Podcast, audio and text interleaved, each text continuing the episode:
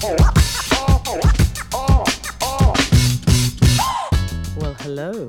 I'm Lainey, also known as Electro Girl, and I'm an advocate for empowering people to get back in the driver's seat of their diagnosis. See, I was diagnosed with epilepsy 30 years ago and basically was never satisfied with hearing from a doctor that pharmaceuticals would be the only approach to controlling my seizures. I just wasn't going to take it. Out of my way, mortal. So I committed many, many years to researching and finding an answer outside of the Western medicine approach to find a more holistic approach in managing and treating my epilepsy and the seizures. The Love Your Diagnosis podcast is a show about exactly that. Each week, we will be looking into the life of someone who has been diagnosed with a condition or illness and has succeeded in managing their diagnosis both in and outside of Western medicine. To start off, we will look at the Western medicine prognosis and approach to dealing with their diagnosis inside the square. Then, we'll dip our toes a little deeper into their story, where we talk about other empowering modalities that worked for those people outside of that square. Basically, what put them back in the driver's seat of their diagnosis.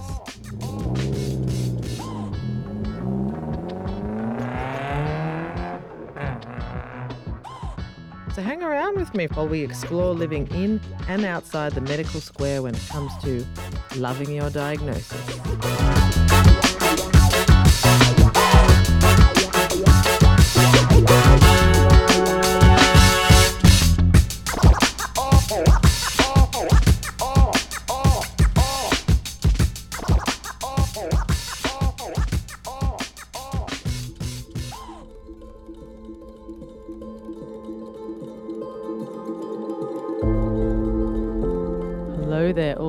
People who are in the driver's seat of your health.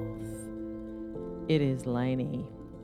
Today, I am interviewing a lady called Kimberly Clark, who, uh, as you'll hear, has something that I didn't know about, which is why she kind of stood out to me as being someone really good to interview. MST, she got it in the Navy, military sexual trauma. So this is where young cadets, young kind of people that are like just starting out have their trust abused by older people in the army who, you know, they don't know how to fight back to because, you know, they're their they're their leaders, they're the people that are kind of making the rules. Anyway, these people have abused trust. Doesn't matter what sex, as we'll find out, because it's not just women that are at the hands of these um, abusers, it's also men in the army who just abuse the power.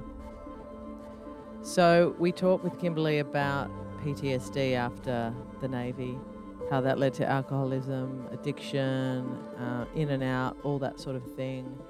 Um, relapses, you know. So a few of the acronyms that you might hear in this show today is EMDR, eye movement desensitization therapy, a psychotherapy that enables people to heal from the symptoms and emotional distress that result from trauma. So your eyes move in a specific way while you process the traumatic memories. Um, but Kimberly Clark will go into that a little bit more, and and we'll f- uh, hear her um, story. And MST really refers to sexual assault or harassment experienced during military service. So, without further ado, we will hear Kimberly's story and we will unpack it a little bit later. Have a little chat more about it. Hope you enjoy the episode and that you're having a fabulous day today.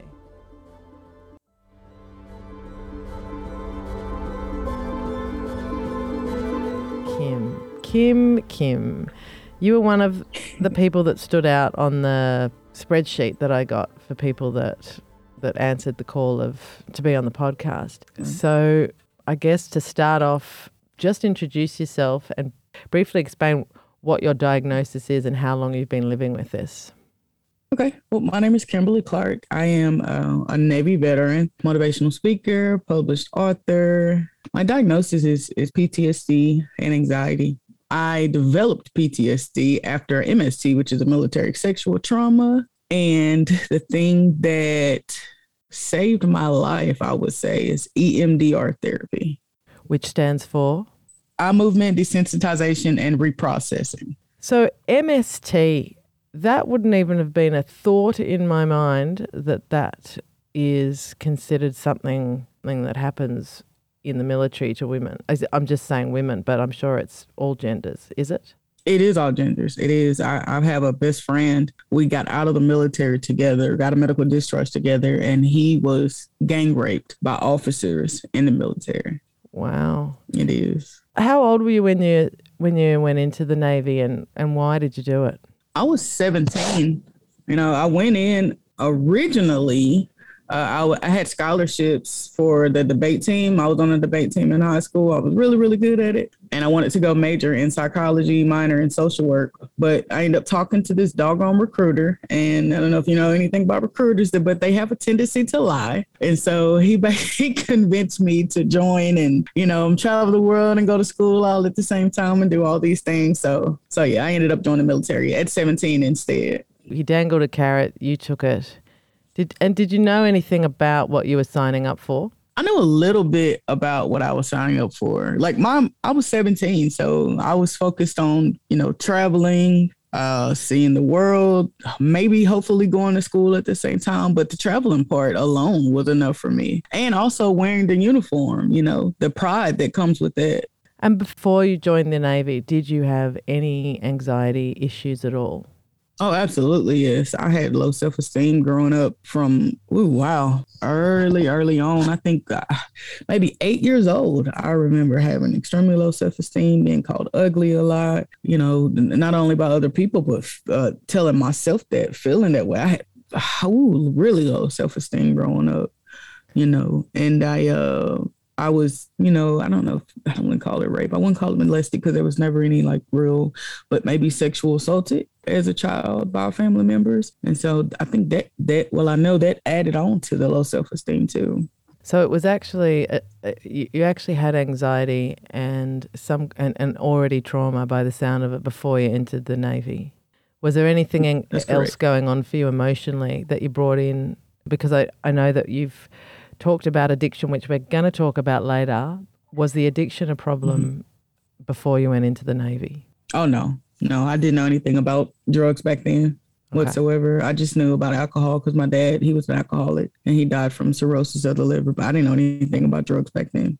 Right. Yeah. So how long between joining the Navy and and getting the PTSD um, from the military sexual sexual trauma that you experienced?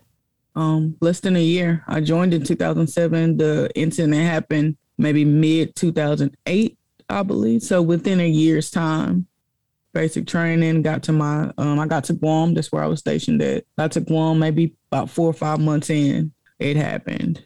So sorry to hear that. Did anyone believe you at the time? Uh, I waited. I waited a few, maybe a few days or so before I told anybody. And when I told that person, he you know, he immediately got angry, immediately went and confronted the guy, you know, in front of other people with other people. He took like seven of his friends and confronted the guy. And yeah, yeah, they they believed me.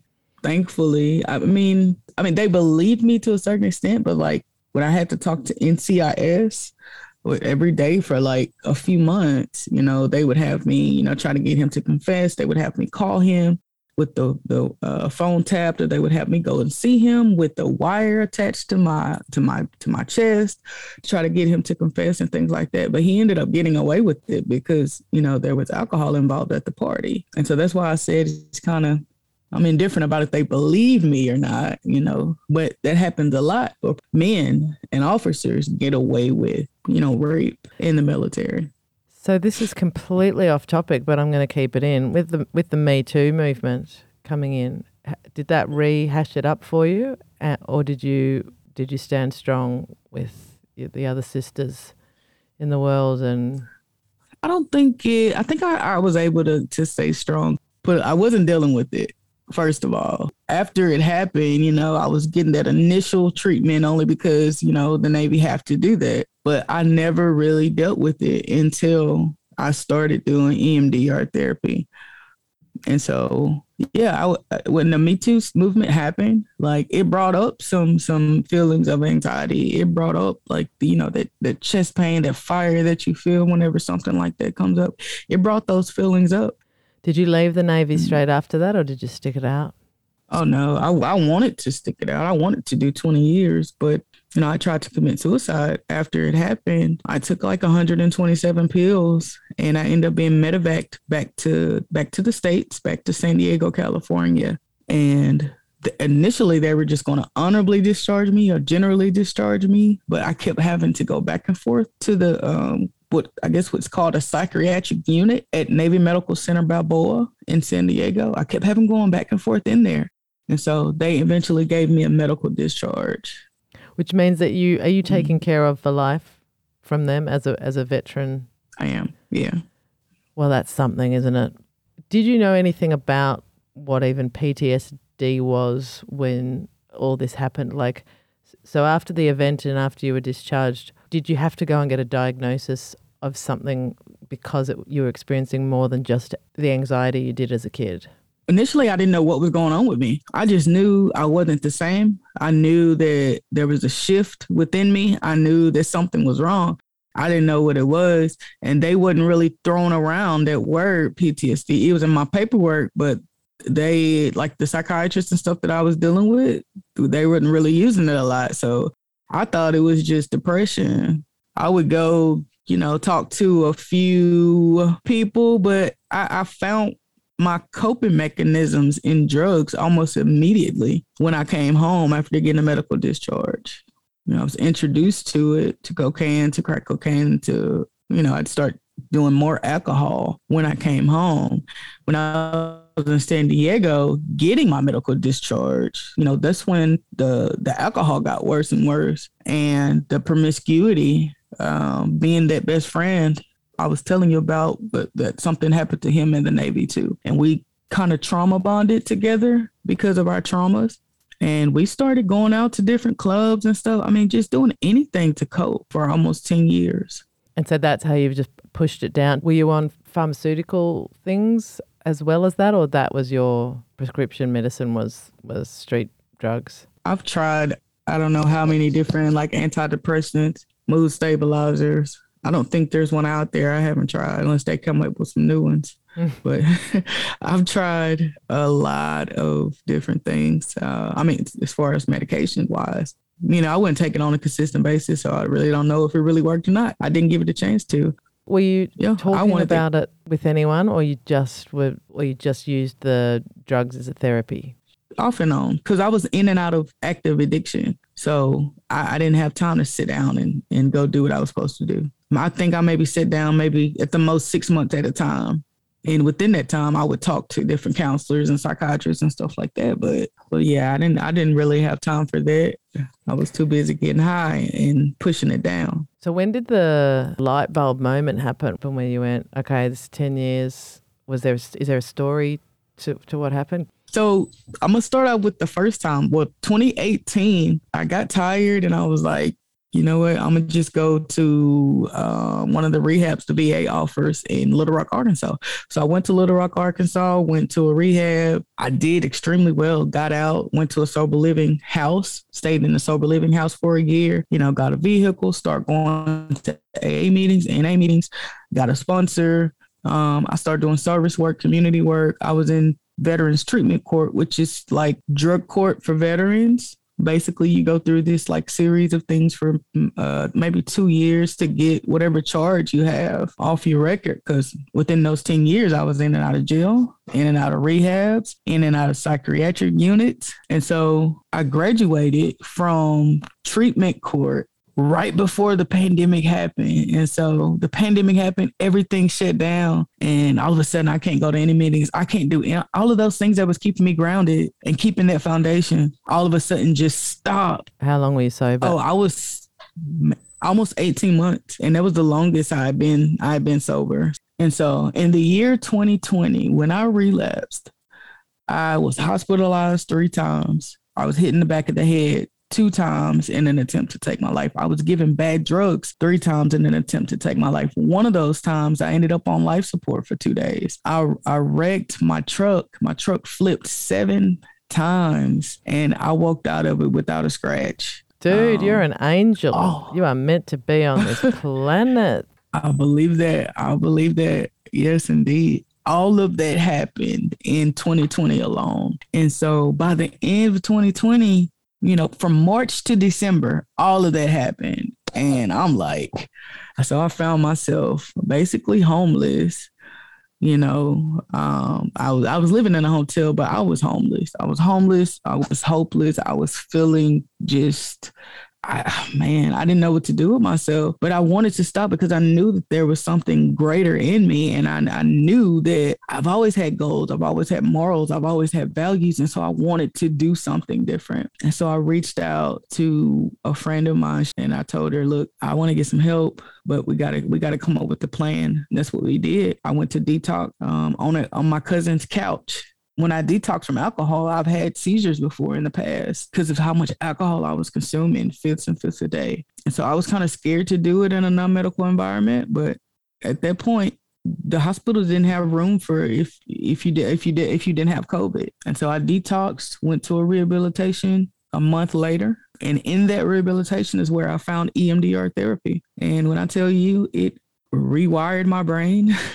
Literally, it made me, uh, I faced my traumas for the first time. All of my traumas from childhood to the military to everything that happened in those 10 years of addiction, I faced all of those things. I accepted that it happened to me. Was it an alternative practitioner that that brought this therapy to you, or did, was it just your normal GP that had had success with it with other addicts and, and trauma survivors and mm-hmm. just thought that it might be a good thing for you to do? You know what? I've been to maybe 10 different rehabs and I've heard of EMDR before that, but none of them thought that I needed it. Um, I guess they didn't know me very well, but none of them thought that I needed it. And so this particular rehabilitation, they introduced it to me, asked me if I wanted to do it. And I'm like, it's the only thing I haven't tried because I tried everything. So I did it. I was desperate and it worked. Is one of the things with EMDR, do you have to commit to doing it? Can you just do it half assed and and kind of hope that it works, or do you really have to commit to it? And what's involved?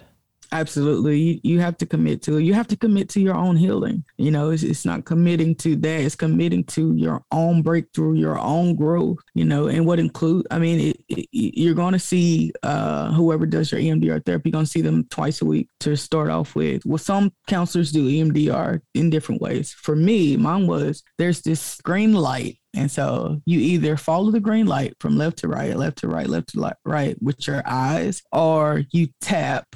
Uh, you have these things in your hands, they're vibrations, and they make vibrations in your hands, and it goes from left to right, left to right, left to right. There's something about like uh, your brain moving from left to right, left to right, while you're focusing on that specific thing, it rewires your brain to like where you're not so afraid, you're not so you know, traumatized. When you think of that trauma, you know, you're able to accept it more. It's something that happened, but I survived it instead of, oh my God, here's this thing again.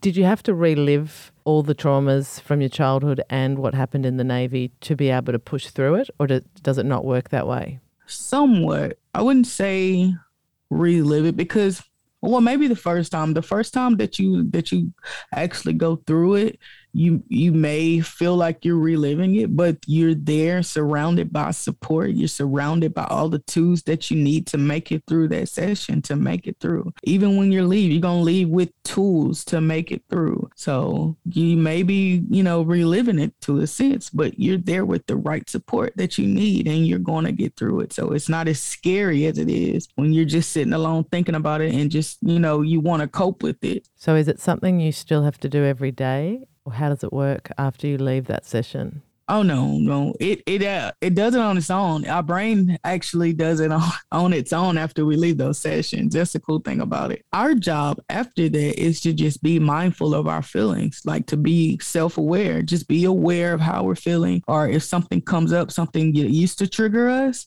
be aware of how it affects us now and then report that back to whoever whoever you're doing your counseling with. That's your only job. But your brain is going to do the work itself. That's the cool thing about this therapy. Like your, your brain is going to do the work as long as you do the work in your sessions. And you just be mindful and be self-aware of the changes that you're making and the changes that your body is making. Because it's going to make some changes and it's going to make some good changes and you're going to feel less and less anxious, less and less fearful. And it's going to be an amazing feeling. Are you surprised that it was that simple? I mean, I'm not saying it, it's simple, but, you know, compared to other treatment and management plans about certain things, it seems like this particular thing seems so accessible and so easy to, to master if you get it.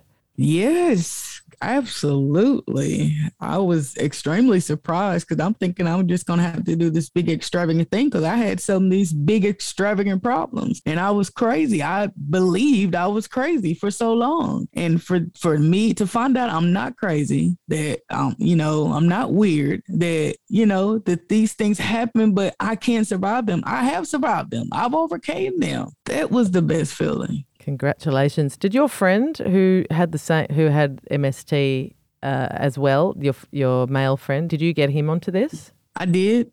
Um, he's yet to have done it though. He's still dealing. He's still struggling with addiction. Okay, and and him yeah. seeing you succeeding in it that hasn't driven him. He's still not willing to dive into his own pain yet.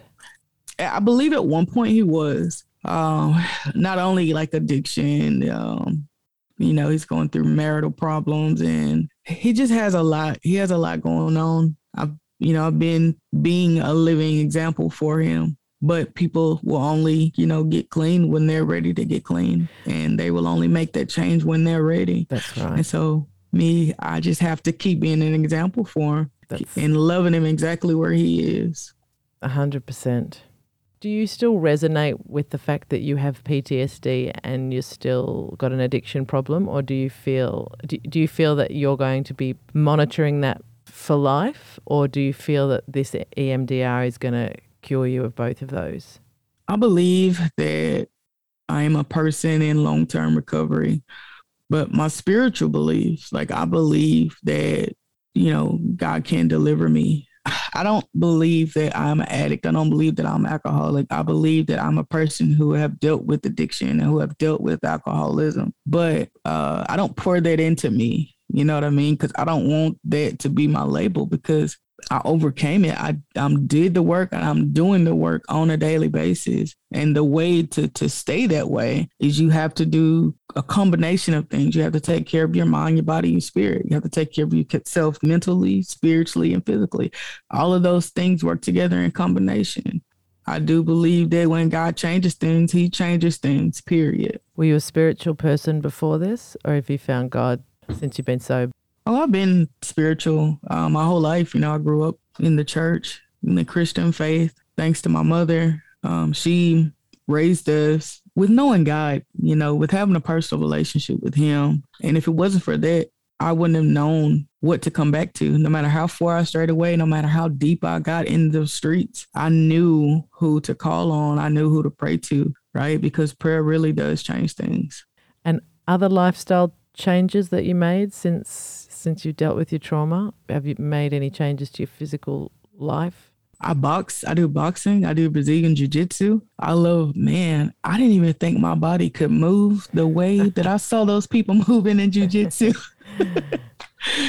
but it does and i love it and i love learning self-defense. I love learning new things period. And so so yeah jiu-jitsu, brazilian jiu-jitsu and boxing and muay thai is gonna be my my next thing. Wow. but yeah i've been out there trying new things just trying to stay healthy you know? That's great kim.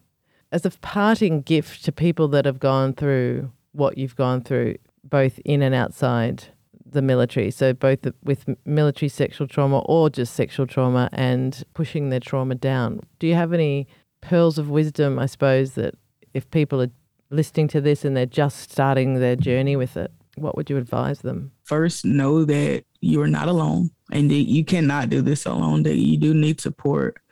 You know, and there, if you don't already have that support, like within family, within friends, there are groups, there are places that you can find support at also write down your feelings, journaling. Journaling, I know it may sound cliche, but that's one of my favorite things to do. And it's a releasing thing to do. You get those things out of you that, that isn't serving you any purpose in your head or in your heart. So journal those things, write a letter to your traumas and then burn them. Write a letter to your traumas, say them out loud, read them back to yourself, and then burn them. And as you burn them, you spiritually release them too. But definitely keep a prayer life whether that be prayer meditation, do one of those things, do both of those things. That helps as well. Also, those three things the body, mind, and spirit take care of those things. For me, the body, Brazilian Jiu Jitsu and boxing, spiritually, I meditate, I pray, I read, uh, I read the Bible, I read the Word of God. Mentally, I do EMDR therapy, I do journaling, right? And I write. I mean, I write a lot. Like I'm, I'm working on my second book now. So take care of those three things meditate, journal, and get you some support. Find your people. Are your books autobiographies or are they fiction? Yeah, it's an autobiography. It's a memoir called Stuck Between Pleasure and Pleasing God. It's, oh, uh, nice yeah. title. oh, yeah. And when's is that out already or is that coming It out? is. It is. It released okay. June 9th. It's available on Amazon. Or if you want a signed copy, you can email me at uh, kimberly.cares at outlook.com and I will get you a signed copy. I'll get you to send me all those links and I'll put it in the podcast notes. Great. If, is there anything you want to add? I think there's just been some lovely gold in there. And thank you for sharing your story. How thank long you you. been I've, free, I've, sober, sober for? Oh, January 3rd, 2021. So I'm I'm I'm coming up on two years here soon. yes, and I beat my own record. So uh, I've been beating records here. Lovely. Yeah, this the longest, and I, I, got so much more to go. Yeah, but you've started it. You're telling your story, you're talking about it, inspiring others. Mm. I've had a blast talking to you. I feel so comfortable. It just, you know, we're just talking. And so thank you for making it a loving and welcoming atmosphere. Wow. I really had fun just talking to you. Yeah. That's a, it's a gift I have. It is possible. Recovery is possible. Beautiful.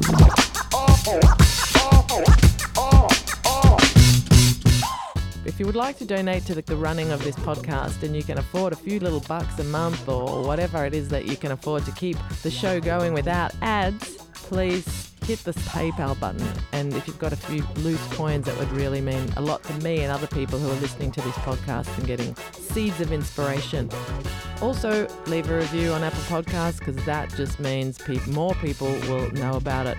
If you've got a story that you want to share, that you've had success with, and that you've researched and found some, some joy and gold in your own diagnosis, please hit me up. I'm always happy to share anyone's story.